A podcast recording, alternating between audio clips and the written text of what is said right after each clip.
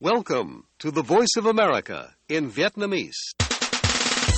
Direct from Washington, the voice of America, VOA.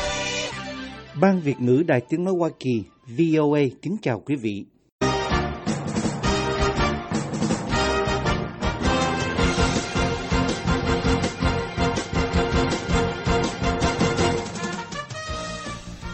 Trong chương trình thời sự quốc tế của đài VOA sáng thứ ba ngày 13 tháng 2 năm 2024 giờ Việt Nam, mời quý vị theo dõi các tin tức thời sự đáng chú ý bao gồm No, I would not protect you. In fact, I would encourage them to do whatever the hell they want. You got to pay. You Ông Donald. Trump nói Mỹ sẽ không bảo vệ các thành viên NATO nào không góp đủ chi tiêu quốc phòng cho NATO nếu bị Nga tấn công. Nhiều nhà lãnh đạo châu Âu đã chỉ trích mạnh mẽ tuyên bố của ông Trump. Chcę tutaj w Paryżu bardzo wyraźnie jeszcze raz podkreślić, że nie ma alternatywy. Thủ tướng Ba Lan Donald Tusk nói rằng không có sự thay thế nào cho mối quan hệ đối tác giữa châu Âu, NATO và Hoa Kỳ trong việc đối mặt với những rủi ro an ninh ngày càng gia tăng.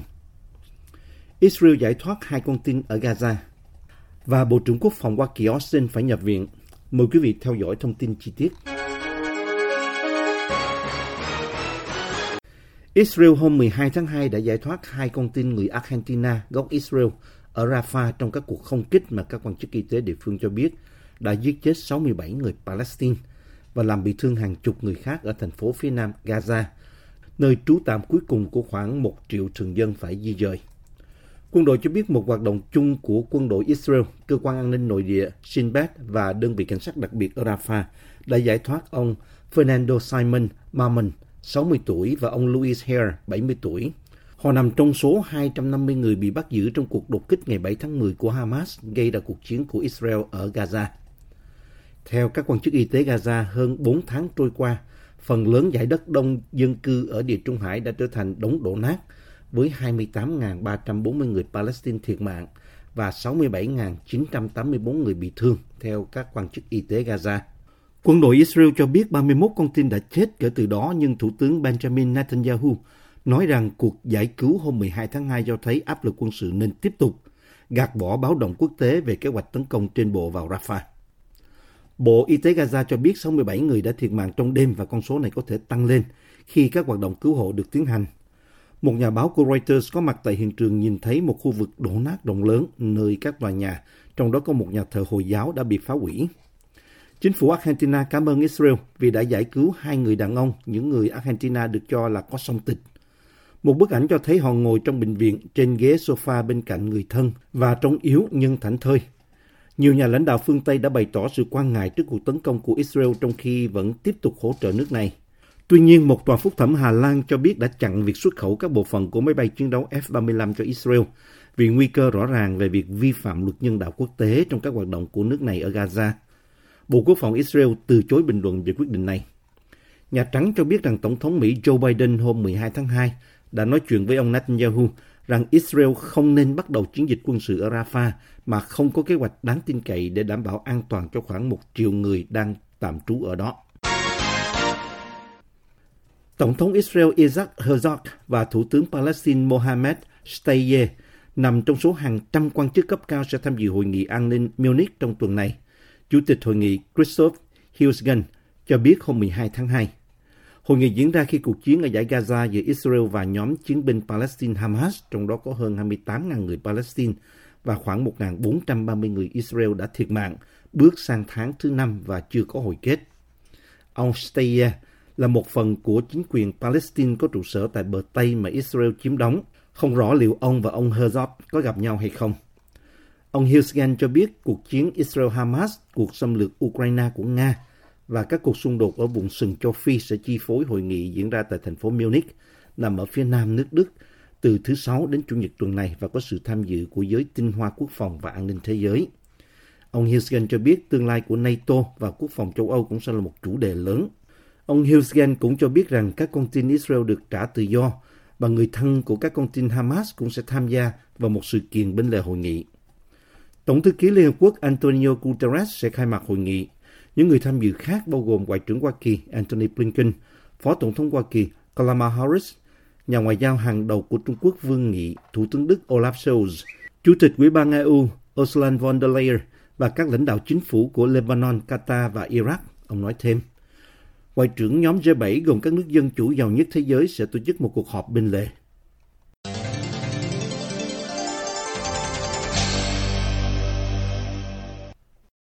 Chcę tutaj w Paryżu bardzo wyraźnie jeszcze raz podkreślić, że nie ma Thủ tướng Ba Lan Donald Tusk nói hôm 12 tháng 2 rằng không có sự thay đổi nào cho mối quan hệ đối tác giữa châu Âu, NATO và Hoa Kỳ trong việc đối mặt với những rủi ro an ninh ngày càng gia tăng, trong khi lo ngại ngày càng gia tăng về việc Washington rút lui. Ông Tusk đến Paris như một phần của chuyến công du mà ông còn tới Berlin để mưu tìm mối quan hệ chặt chẽ hơn với hai cường quốc lớn nhất châu Âu, trong khi cuộc chiến ở Ukraine bước sang năm thứ ba và các thủ đô của châu Âu để mắt đến khả năng ông Donald Trump trở lại Nhà Trắng. No, I would not protect you. In fact, I would encourage them to do whatever the hell they want. You got to pay. You got to pay your Ông Trump bills. đã gây ra sự phẫn nộ của các đối tác phương Tây vào cuối tuần sau khi cho rằng Hoa Kỳ có thể không bảo vệ các đồng minh NATO khỏi một cuộc xâm lược tiềm tàng của Nga vì các nước này không chi tiêu đủ cho quốc phòng. Không có sự thay thế nào cho EU, NATO hợp tác xuyên Đại Tây Dương. Châu Âu phải trở thành một lục địa an toàn và điều này có nghĩa là Liên minh châu Âu, Pháp và Ba Lan phải trở nên mạnh mẽ và sẵn sàng bảo vệ biên giới của chính họ, cũng như bảo vệ và hỗ trợ các đồng minh của chúng ta và những người bạn bên ngoài liên minh. Ông Tusk nói trong một tuyên bố chung với Tổng thống Pháp Emmanuel Macron. Warsaw, Paris và Berlin coi sự thống nhất của EU về quốc phòng và việc tăng cường hỗ trợ của 27 quốc gia thành viên dành cho Ukraine là rất quan trọng vào thời điểm sự ủng hộ của Mỹ đối với Kiev đang dao động trong bối cảnh có đấu đá chính trị nội bộ ở Washington. Một nguồn tin chính phủ Ba Lan cho biết châu Âu phải cùng nhau hành động. Đây là vấn đề trả lời câu hỏi điều gì sẽ xảy ra nếu Trump thắng cử. Chúng tôi không có thời gian, chúng tôi phải có năng lực công nghiệp quốc phòng lớn hơn. The voice of America, VOA. Một tòa án ở Moscow hôm 12 tháng 2 cho biết họ đã ra trác bắt vắng mặt người phát ngôn của Meta Andy Stone trong hai tháng để chờ xét xử về một tội danh liên quan đến khủng bố. Meta đã không trả lời ngay lập tức yêu cầu bình luận của Reuters, trong khi ông Stone từ chối bình luận. Nga ngày càng trở nên thù địch với Meta sau khi Moscow đưa quân vào Ukraine vào tháng 2 năm 2022. Các nền tảng xã hội chính của Meta, Facebook và Instagram đều bị cấm ngay sau khi xung đột bắt đầu và Meta sau đó bị kết tội có hoạt động cực đoan ở Nga. Bộ Nội vụ Nga đã mở cuộc điều tra hình sự đối với ông Stone vào cuối năm ngoái mà không tiết lộ cáo buộc cụ thể. Tòa án Basmani của Moscow hôm 12 tháng 2 cho biết rằng ông Stone đã bị buộc tội thúc đẩy các hoạt động khủng bố, kêu gọi công khai các hoạt động khủng bố, biện minh công khai cho khủng bố hoặc tuyên truyền khủng bố và kêu gọi công khai các hoạt động cực đoan. Tòa án cũng cho biết rằng ông Stone đã bị đưa vào danh sách truy nã cả ở Nga và quốc tế. Vào tháng 3 năm 2022, Ủy ban điều tra Nga cho biết họ đã mở một cuộc điều tra hình sự về các hành động bất hợp pháp của nhân viên Meta và đề cập đến ông Stone nói rằng ông đã dỡ bỏ lệnh cấm kêu gọi bạo lực chống lại quân đội Nga trên nền tảng của mình và do đó đang kích động hoạt động cực đoan. Podcast Thời sự quốc tế của Đài Tiếng Nói Hoa Kỳ VOA cập nhật tin tức thời sự quốc tế mới nhất mỗi ngày, các chuyên mục đặc biệt về Việt Nam và thế giới, các bài phỏng vấn, tường trình, bình luận và phóng sự của phóng viên và cộng tác viên đài VOA về các vấn đề liên quan đến Việt Nam và quốc tế. Mời quý thính giả đăng ký podcast Thời sự quốc tế VOA trên các ứng dụng Spotify, Google Podcast, Apple Podcast hay trên bất cứ ứng dụng phổ biến nào để nghe podcast Thời sự quốc tế VOA mới mỗi ngày.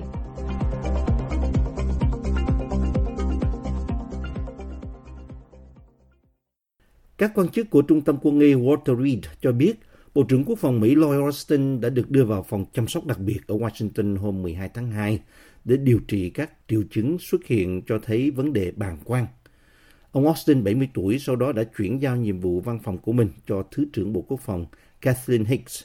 Phát ngôn viên Lầu Năm Góc, Thiếu tướng Pat Ryder cho biết trong một tuyên bố. Cả các nhà lập pháp của đảng Cộng hòa và đảng Dân Chủ tháng trước đều chỉ trích ông Austin vì đã không tiết lộ cho cả Tổng thống Joe Biden về chẩn đoán ung thư và những lần nhập viện sau đó vào tháng 12 và tháng 1. Một số đảng viên Cộng hòa nổi tiếng bao gồm cả cựu Tổng thống Donald Trump đã kêu gọi sa thải ông Austin. Vụ việc khiến ông Biden bẻ mặt và ông Austin đã xin lỗi trong một cuộc họp báo trên truyền hình. Ông dự kiến sẽ điều trần trước Quốc hội vào ngày 29 tháng 2 về việc này. Ông Biden, một đảng viên Dân Chủ, nói rằng ông tin tưởng vào ông Austin, mặc dù ông đồng ý là có sự thiếu sót về quyết định. Với thông báo về việc nhập viện của Bộ trưởng và quyết định nhanh chóng chuyển giao nhiệm vụ của ông cho một cấp phó, Lầu Năm Góc tỏ ra quyết tâm tránh lặp lại tình trạng náo động chính trị hồi tháng trước. Các quan chức của bệnh viện cho biết trong một tuyên bố vào cuối hôm 11 tháng 2 rằng không rõ ông Austin sẽ phải nằm viện bao lâu. Các quan chức cho biết thêm, tiên lượng bệnh ung thư của ông Austin vẫn rất tốt và vấn đề về bàng quang dự kiến sẽ không thay đổi khả năng hồi phục hoàn toàn như dự đoán trước đó. Tổng thống Ukraine Volodymyr Zelensky đã bổ nhiệm ông Alexander Pavlyuk, cựu Thứ trưởng thứ nhất Bộ Quốc phòng làm tư lệnh mới của lực lượng bộ binh Ukraine, theo một sắc lệnh được công bố hôm 11 tháng 2. Ông Pavlyuk, một trung tướng đã giữ chức vụ kể trên trong Bộ Quốc phòng trong một năm, thay thế đại tướng Alexander Sersky sau khi ông này được bổ nhiệm làm tư lệnh các lực lượng vũ trang Ukraine trong tuần này. Hôm 10 tháng 2, ông Zelensky đã công bố 5 vị trí quân sự cấp cao khác, bổ sung vào đội ngũ đã được củng cố để tăng cường khả năng phòng thủ của Ukraine trước cuộc xâm lược kéo dài gần 2 năm của Nga. Ukraine đang gặp phải tình trạng thiếu nhân lực và thiết bị trong khi bước vào năm 2024 và đạt được rất ít thắng lợi trên chiến trường trong suốt năm 2023. Nước này cũng phải đối mặt với sự gián đoạn trong viện trợ quân sự từ Hoa Kỳ, quốc gia viện trợ lớn nhất cho Ukraine. Số người thiệt mạng do lỡ đất ở miền nam Philippines đã tăng lên 68 người, chính quyền tỉnh cho biết hôm 12 tháng 2.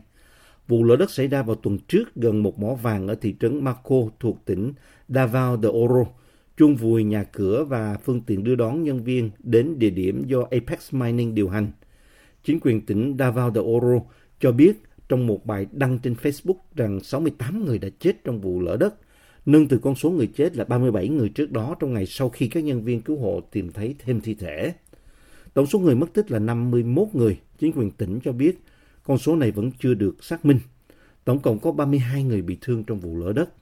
Ông Edward Macapelli, một quan chức tại Davao de Oro cho biết rằng hơn 300 người đã tham gia cứu hộ nhưng hoạt động cứu hộ đang bị cản trở do mưa lớn, bùn dày và nguy cơ lở đất thêm.